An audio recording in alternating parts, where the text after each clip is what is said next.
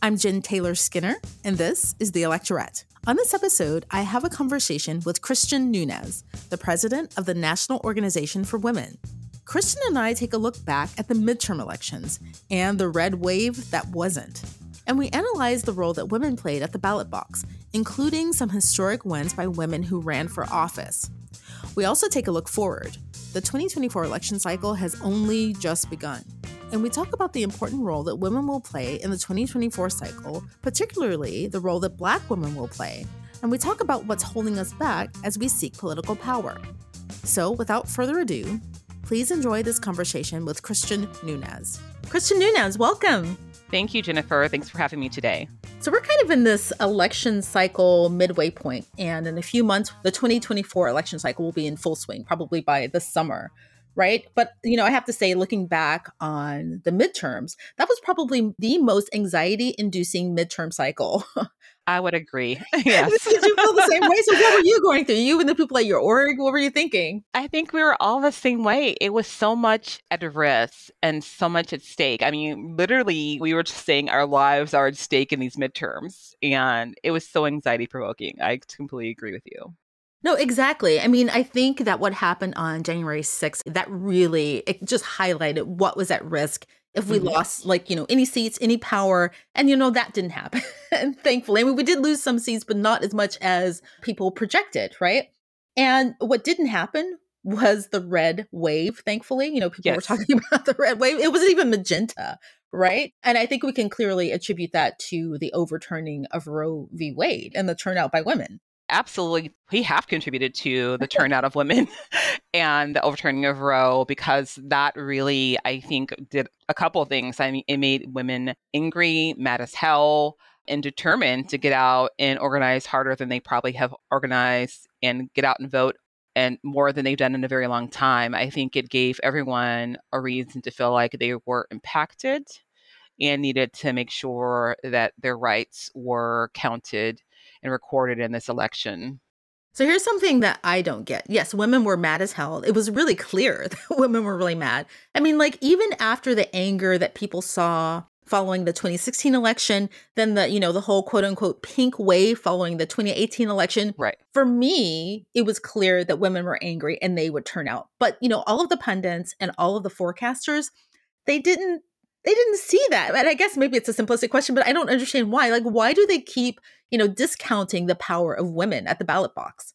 Well, I think it's something we have to think about overall. And if we look at just societal's view of women's value, it continually is the same that we just don't really give women and see women as whole. Um, we could say it as much as, you know, people can say it like, oh, yes, no, I, I believe in empowering women. I believe in this. But when it comes down to we don't want to give them their full rights, we don't want to give them their full protections, we don't want to make sure they can have secure and sustainable lives because we don't have a legislation and resources for them to have, you know, lots of things to help them be sustainable in their daily lives. So I think society as a whole and those with the most power really don't believe in the full strength of women and women's capabilities. And that's unfortunate. And we keep showing them that we are capable, but they still just really don't fully believe in it. And I think also the fact, you know, if we look at it too, we still aren't even like we're still fighting over like the enshrinement of, you know, the Equal Rights Amendment to be counted, included in the Constitution under our sex. I think we still continue to see that they're not really taking women as valuable contributions to this country as they should even though they use us and they need us, they still not recognize us as whole contributing individuals. Exactly. I completely agree. Well, one of the things, the second thing I wanted to ask you about that, and something we don't talk enough about, is how conservatives and the GOP deploy women mm-hmm. as you know as part of their messaging campaign and how they message to women because that has power too. It's not the power that we want, right. but it's proven to be powerful. I think there's one stat that I saw that I haven't really heard a lot of people talk about was the fact that, you know, even though Trump lost the election, he may not agree, but he lost the 2020 election, his performance among women as a whole, collectively, all races, you know, all ages, did not really take a hit. It, mm-hmm. it, actually kind of went up a little bit. You know, I think on the Democratic side, we had like more turnout, but his turnout, just overall, percentage point wise, did not actually go down. When I think about how the GOP are energizing women on their side, they're actually kind of using these made up issues, right? They're kind of, you know, right. they're saying that your biggest threat is, you know, drag shows or like books or you know critical race theory which doesn't you know exist in, in grade schools right right so they exactly. make they make up these things to energize women and and you know when i think about you know i'm a democrat and i listen to democratic messaging and i know that these things are true you know like the fact that you know the conservatives are taking away reproductive rights they are you know not doing anything to help with our gun violence epidemic and all of these things that have been proven to be bad for women it just always confounds me as to how they can get any woman to come out and vote for them, let alone improve their performance among women. I don't know if you have an answer for that or why that why that works. Well, yeah, Jennifer, I think that we have to look at. I mean, if you look at the exit polls from like the midterms, right, it showed that abortion was one of the top issues for voters overall. But I think what the part of the GOP strategy and the conservative and the anti-abortion and extremist strategy and their strategy has really been to use scare tactics to scare voters. And this is part of how they've been able to engage women with this kitchen table talk, right? To talk to them about their personal safety, how people are going to view you, what they're going to do to your children, you know, how is this going to hurt you? It's been a scare tactic that they've been using to really make them feel like they actually, with their misinformation and disinformation, are the ones who are looking after their safety and trying to protect them and their families. So they are misinforming and disinforming intentionally to make those individuals and those women feel like we are the ones that are going to protect you. We are the ones looking out for your family's best interest. You need to come on our side. And for some, especially some who have not been enlightened, who who are not practicing anti-racism, who are not practicing intersectionality, and who are only, you know, really thinking about like internally, like what's affecting them and their household, that works, right? That's working for them because it's resonating with their safety in their lives and their external and their internal of control and, and what's working for their lives. So that's working. And that's how they're getting them to come. And they're able to use other women who think the same way to be the spokesperson for other women who fear for their children's lives and children's safety and their safety to be their messengers. You are exactly right. Again, I mean, that kind of goes back to the point where I started with, you know, people like Lauren Boebert, you know, taking mm-hmm. photos with the guns and her kids, right? She's the perfect package. She's the mm-hmm. perfect mm-hmm. messenger for that kind of fear based campaign that they're running, right? Yeah. And I also want to say, too, is that there's a race baiting thing that happens there where they're using very delicate white women who the world tends to give grace to, right? Right. And see as very gentle and need protection to be their messengers. And so when the world sees this, they say they need protection. we want to make sure they're okay. And right. we don't want to have that conversation. we don't want to acknowledge that, but that's the reality of what's really happening as well. So eh, they are playing on those emotions and of those who feel like they have to protect those women. And they use those women who appear to be needing protection and uh, safety to put those messages out to everybody else because then everybody is going to want to go to make sure they're aligning to do things to protect them. You know, you're exactly right. That's a whole that's another whole, whole can of worms, right? that's a whole other episode, and we could go down that. But you know, ah, that yeah, we could talk about that for a long time. But you know, there are other Black women are mothers. you know, Asian women are targets of political violence, right? Yes. So if we really want to be real about that, but but of course we've talked about the fact that their messaging isn't honest, right? So so that's right. Misinformation, disinformation. Exactly. But, but you know, one of the things that's most impressive about women's turnout in all of these most recent elections is that we know that voter suppression is getting worse, right? Yes. You know, when I think of voter suppression, when I hear that phrase, I think about it in terms of race. And that's probably one of the biggest, you know, areas where voter suppression is happening and is most effective. But there is a gender element. Absolutely. Eh, because, you know, women are caretakers of children and older parents. They make less and having less time, having less control over your professional schedule, you know, having less money. And also the whole name change thing when women get married, all of those things factor into women having less power. You know, that's their point Absolutely. at the ballot box. And, I, and I'm wondering if Democrats generally, we should broaden our messaging, say, you know, hey, you know, voter suppression laws, they hurt people of color, they hurt Black people, but they also hurt people broadly, particularly women. I mean, would that help with our messaging? I think so, because really voter suppression laws affect persons, BIPOCs, and persons of marginalized communities. And that includes women, right? Poverty, women, those persons with disabilities. Um, immigrant statuses that they affect women those low income earners a lot of these are women you know when we look at these marginalized communities majority of those who are directly impacted are women and i think we have to start really calling this out and talking about how much women are directly impacted in the intersections of all of these different communities and identities when we're looking at economics, we're looking at race, we're looking at gender, we're looking at everything intersecting, and women are the most directly impacted and suffering and experiencing the oppression and injustices and all these different things. And with voter suppression as well. When you like you just named out, we're looking, we're talking about changing of the name, lowest income earner. Can you take off the time to go vote? Can you leave your family? Do you have childcare? Because we don't have universal childcare.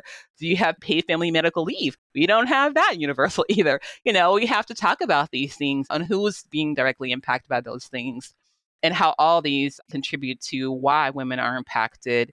And when we continue to not have these federal legislation um, bills in, in place, that we are just making it that much harder and contributing to the suppression of the vote of women. Yeah, I mean, that's a whole can of worms because all of these things are intertwined, right? The things that affect women, yeah. right? Like the lower exactly. pay, the fact that we don't have paid leave, you know, we don't have exactly. adequate childcare, and all of that kind of contributes to, you know, reducing our power at the ballot box. But, you know, we exercise it, we exactly. try. yeah. And, and I would say, but that's the thing, that's the beautiful thing about women, right? and the strength of us is that even dealing with all those things, we still turn out yeah. We still exercise our right to vote and we still will not back down. So that's why I think it's beautiful. Even through all that, we're still not allowing anyone to defeat us. We're still letting everyone know that we will organize until we have equity and we'll organize until we have our rights restored and we'll organize until we are respected, you know, and seen as whole persons. So I think that's the part that we have to talk about that's important and that's the part we have to focus on is that women are not going to stop because Roe was overturned. Women are going to keep pushing like we've done continuously through history until we and demand our rights, like every other movement that's happened. Women have been in every movement, the front lines of every movement. We may have been unsung and not discussed and talked about, but we have been on the front lines of every civil rights and human rights movement. And we're going to continue to do that. And we're going to continue to push and we're going to continue to make sure our rights are heard and we're going to continue to turn out. So that's the power of women, whether people want to recognize it or not. Yeah, absolutely. Absolutely. You know, this whole conversation reminds me of the work of the brilliant scholar Carol Anderson, author. You know, she yeah, she, she's amazing. She's amazing. I had her when I had her on the Electorette. I I just lost it. I was like, oh my god, I can't believe I'm talking to Carol Anderson. You know, she wrote she wrote one person, one vote, and there was a part of our conversation where we were talking about the fact that these voter suppression laws were originally intended to target, you know, black voters and keep us away. Exactly. But they've just kind of spread, right? Mm-hmm. They're affecting larger groups of mm-hmm. people, mm-hmm. larger classes, and that's fine with them because it helps, you know, the conservatives win. You know, but exactly. I want to talk about reproductive rights a little bit more and abortion in relation to elections, because one of the things that pundits keep missing in their analysis of this is the fact that I'm thinking back on the messaging during the midterm election cycle. They kept saying, well, you know, women don't care about reproductive rights as much as they care about the price of eggs. I'm like, oh God. Okay, listen, abortion is an economic issue. I know we've talked about this, but I wish that that messaging were clear that abortion rights is an economic issue. It absolutely is an economic issue. And there's no other way to see it than an economic issue. When you think about the impact, a, a couple reasons why some women choose to have an abortion. And part of that reason is for economic reasons, right? And then we also talk about the cost, you know, that goes into seeking an abortion and had the impact of that for those women who are already on the lower income spectrum, you know, it's a major economic issue. And now we have states who are trying to put bounty laws out and criminalize women and give them fines and fees and criminalize providers and making it that much harder and making that much harder for them to have these lives and thrive. Everything comes down to economics you know, the healthcare part, the fact that by even having these abortion bans, more people are going to be suffering more maternal mortality and that's the economic issue as well. It's not just a reproductive issue. You know, people have to decide to either choose to go to work, and miss pay, which can jeopardize their housing, um, their childcare. I mean, these all intersect. And it's important that we talk about this and not look at it just as a single issue. It's an intersectional, multi systematic issue. Yeah, if I could go back to my 2009 self, you know, when Obama took office, and if you had told me that we'd be having this conversation, you know, talking about the fact that, you know, birth control is even at risk, I wouldn't have right. believed it, honestly. It really, if we think about it, this is like nonsense, right? So you say you want to force birth, but then also don't protect yourself. We don't want you to even have the option to protect yourself from having birth. So what are you pushing? You're pushing control you're pushing control. That's all you're pushing. Right. And, and, you're politically weaponizing it as well. So, but the midterms, you know, I think when we talk about it, we see that many people supported abortion access and they voted for that. There were a lot of ballot initiatives that came forth. And the ones that wanted to enshrine abortion rights within their constitution and protect them overwhelmingly were approved. And the ones that wanted to criminalize it, the ones that wanted to make it and ban it were failed, you know. So that's showing that voters all over the country do not agree with restricting abortion access, or do they believe that the states have the right to control one's bodily autonomy? Yeah, and I, you know, I make this point so often, and I apologize to the listeners, but you know that's why it's so important to pay attention to what's happening at the state level Absolutely. Because, because a lot of good things can happen at the state level, a lot of bad things can happen, but a lot of good can happen. You know, pay attention to those ballot initiatives, pay attention to who's being elected to your state legislatures. So that's really important. Yeah. And I would say, to the state level, that's impacting you the most, your everyday life more than anything. And so it's so important to pay attention to what's happening on those ballot initiatives and at the state level, because that's what you're going to experience and affect you every day most directly than anything.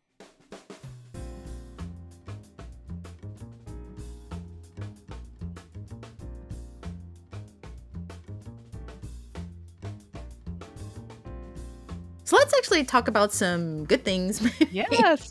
you know, I know I know there were some notable wins that happened during the uh, you know by women. Yes, there's some wonderful wins. Yeah, because the National Organization for Women, your your organization, did you you endorse some candidates, right? So talk about what's the most notable wins that we should talk about.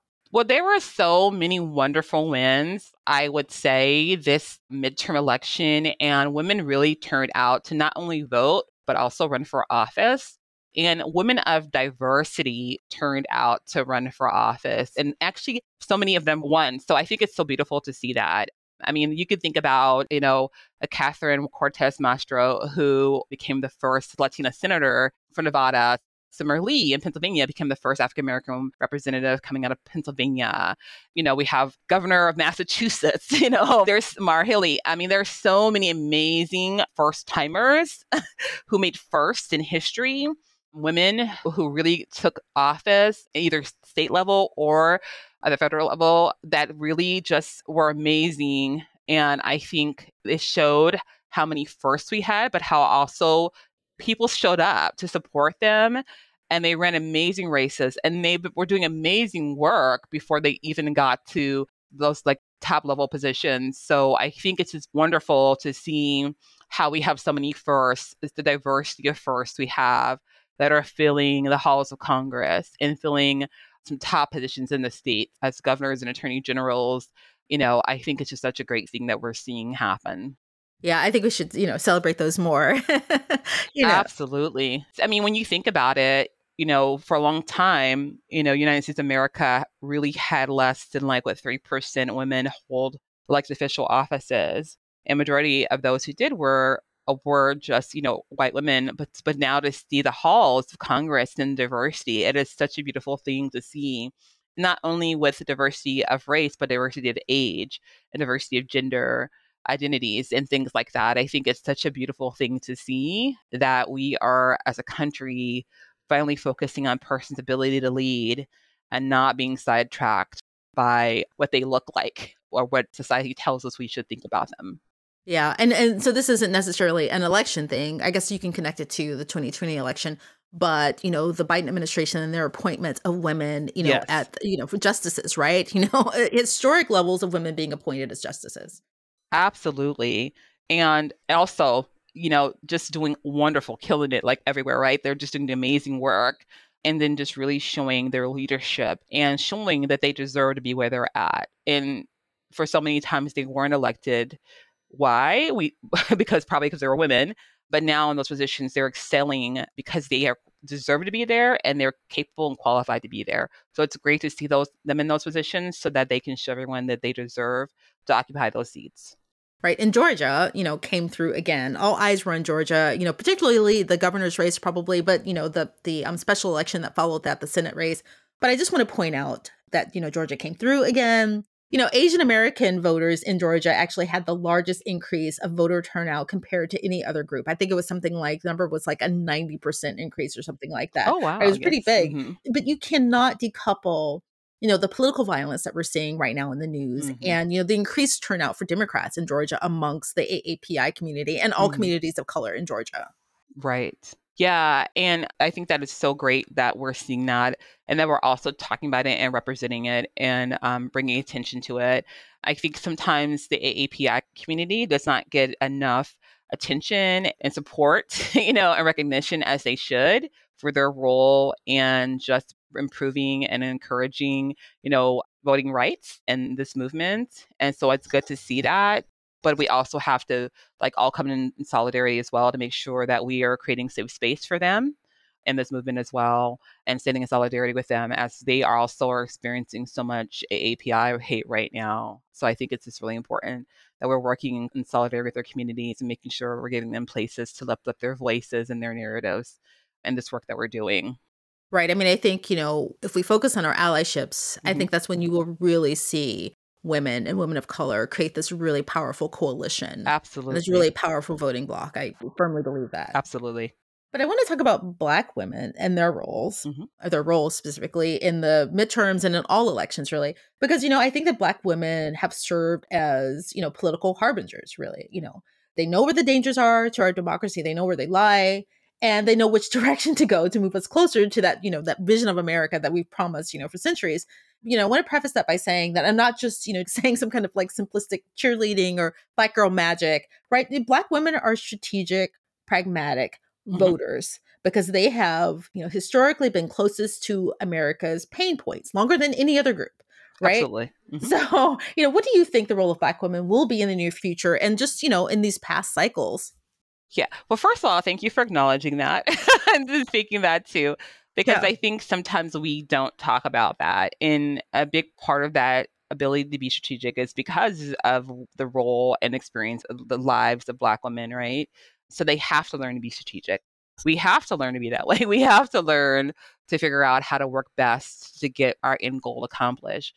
And I think that Black women will continue to be extremely important in the upcoming 2024 election as, as they have been in the major elections that we've had, not only like running for roles and offices, but also leading campaigns. I mean, I think you look back to the presidential campaign, the last campaign, majority, if not all, the Democratic uh, presidential candidates had Black women as some of their lead campaign staff, you know, who are helping them with their strategy and help them, you know, in their office, in their position, including Biden. And I think that we will continue to have to make sure that not only are we calling on Black women to help, but we also are going to be uplifting and supporting Black women when they need support and resources as we're going into this next election cycle as well. But we still also need to make sure we're supporting them in statewide seats because we still don't have any, if you really think about it, we still don't have a US senator that's a Black woman. And there are not any Black women governors as well. So there still is work that needs to be done. But I mm. think that Black women will continue to turn up and turn out. They'll continue to be strategic and organized. They'll continue to find the best ways to accomplish the goal and the long term outcome that is safe and helpful in getting that job done. And we just want to make sure while, while they are helping others, we want to make sure that others are helping them as well. You know, I don't know if there's an easy answer for this question. I'm sure there's some analysis that's been done, but I wonder why we don't have yet. I mean, I know that Stacey Abrams' race in Georgia was a factor, but why we have never had a black woman governor or why we don't have anyone in the Senate. I know that, you know, Kamala Harris left the Senate, mm-hmm. you know, but why is it so much easier to, I guess, you know, to see black women seated, you know, in the House or at the mayoral level? You know, what mm-hmm. what is it mm-hmm. about the gubernatorial seats that make it harder? Maybe there isn't an easy answer. yeah, I mean, there, there is no easy answer and it's not a comfortable answer, but I think that it goes back to like the value of women You know, we don't even see women in general as whole. I mean, imagine the way we see black women. Yeah. Black women, eh, you know, are seen less than the whole of the average woman, you know, and less than a white woman and less than an Asian woman, and less than most women, you know. So I think that how this country values women and black women has to shift, has to have a major transformational shift and in a positive way, in a healthy way, in order for us truly to be able to get behind a black woman in a positive way. There is so much misogyny and sexism and racism that black women deal with in leadership. And I think even Stacey Abrams' campaign is a great one. I mean, how qualified was she, right? Um, right, right. You know, if like VP Harris deals with it, and it's like when you stand up for yourself and you are strong and assertive, it's like your character is assassinated and you become this aggressive, overbearing. You know, it's like how many ways can I assassinate a black woman's character today? And that's right. what a lot of times I think many of them face. Instead of finding ways to view them as just strong, qualified leaders, there's a thing that they deal with. And so I think overall, how society that has to shift in ways to support and give Black women grace and not hold them to an unrealistic standard um, has to take place. And we have to not put them in this like degrading mis- misogynistic box that we tend to do. We don't want to have that conversation. People don't want to have that conversation, but that has to happen. And we have to be honest about it and, and talk about colorism in that too. And then when we do have black women, what does that look like? you know, what do we accept? And then in size and and we have so many things we have to talk about in that conversation about why we don't have black women and how communities can come forth and support black women in their leadership. That has to be truthful and honest because otherwise we'll never get there. Yeah, and then there's also kind of a practical factor in relation to, you know, just the number of seats. I mean, there are only so many governor seats and you know, you've seen the onslaught that Vice President Harris has has experienced, right. and and Stacey Abrams. Imagine you know having to fight for those few seats at the table and overcome that at the same time. Right. You know? Absolutely. I think that, you know, we look at total political representation. I think we just have to continue to move toward parity and looking at how do we fix parity? Because, like you just said, there are a few seats, right? But we shouldn't be looking them as for women to have to fight for these seats. And our country has to move away from thinking that it's a woman candidate to that it is a qualified candidate. And that's how parity exists. And I think that's the mind frame and the mindset that we want people to have. Because right now, as we continue to isolate it by gender, it creates bias in our political system and it's going to create injustice. And so we really have to figure out how do we shift our mindset and the work that we're doing to not continue to identify women candidates as women candidates, but just qualified candidates. Because it's not just the women of color, it's women in general that experience this overrating amounts of aggression and misogyny and attacks and, you know, and when they're trying to run. And so we know the ones that have succeeded are, you know, amazing. And even the ones who didn't succeed were amazing as well. But we have to work on ourselves as a country to shift so that we can support amazing candidates and not continue to separate by gender. Because as long as we keep doing that, we'll never have parity in political representation. Yeah, that's true. That's true. You know, what is your? Oh, I wanted to make one other point before I go close out here, but I just wanted to say because we started this conversation talking about you know how black women were you know pragmatic voters and i was just thinking about you know myself you know as a black woman as a constituent and as a voter with black children you know i can't afford to pussyfoot around right. with candidates who are not willing to fight against political violence or aren't, willing to you know fight you know gun violence right right it's a life or death situation Absolutely. right for, for us speaking of that what is your biggest worry for the 2024 cycle? You know what what are you what are you inspired by what are you worried about? I know i'm worried about political violence but i'll let you answer the question. No i mean political violence is a huge concern for me and going to the next presidential election because we saw what happened the last and i feel that there has just been continuing like a brewing that's happening and so i'm really concerned as we have more election deniers and more individuals who just won't accept defeat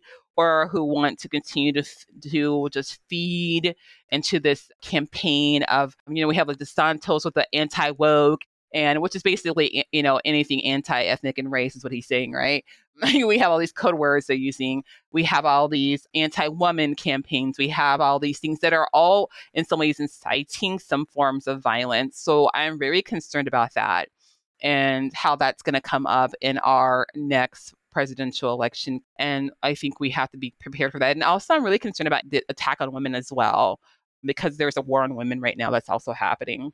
So, those two are my biggest things, and how that might manifest in a presidential election too in the 2024. So, I think we have to really think about how do we find ways to help people organize and get them out there, but also keep them safe. Well, Christian Nunes, thank you so much for joining me. Thank you for all of your work with now.org, the National Organization for Women. I'd love to have you back as we get deeper into the 2024 election cycle so we can dig into some of those topics that we couldn't get to this time around. Um, but truly, thank you so much for joining me. Thank you so much for having me.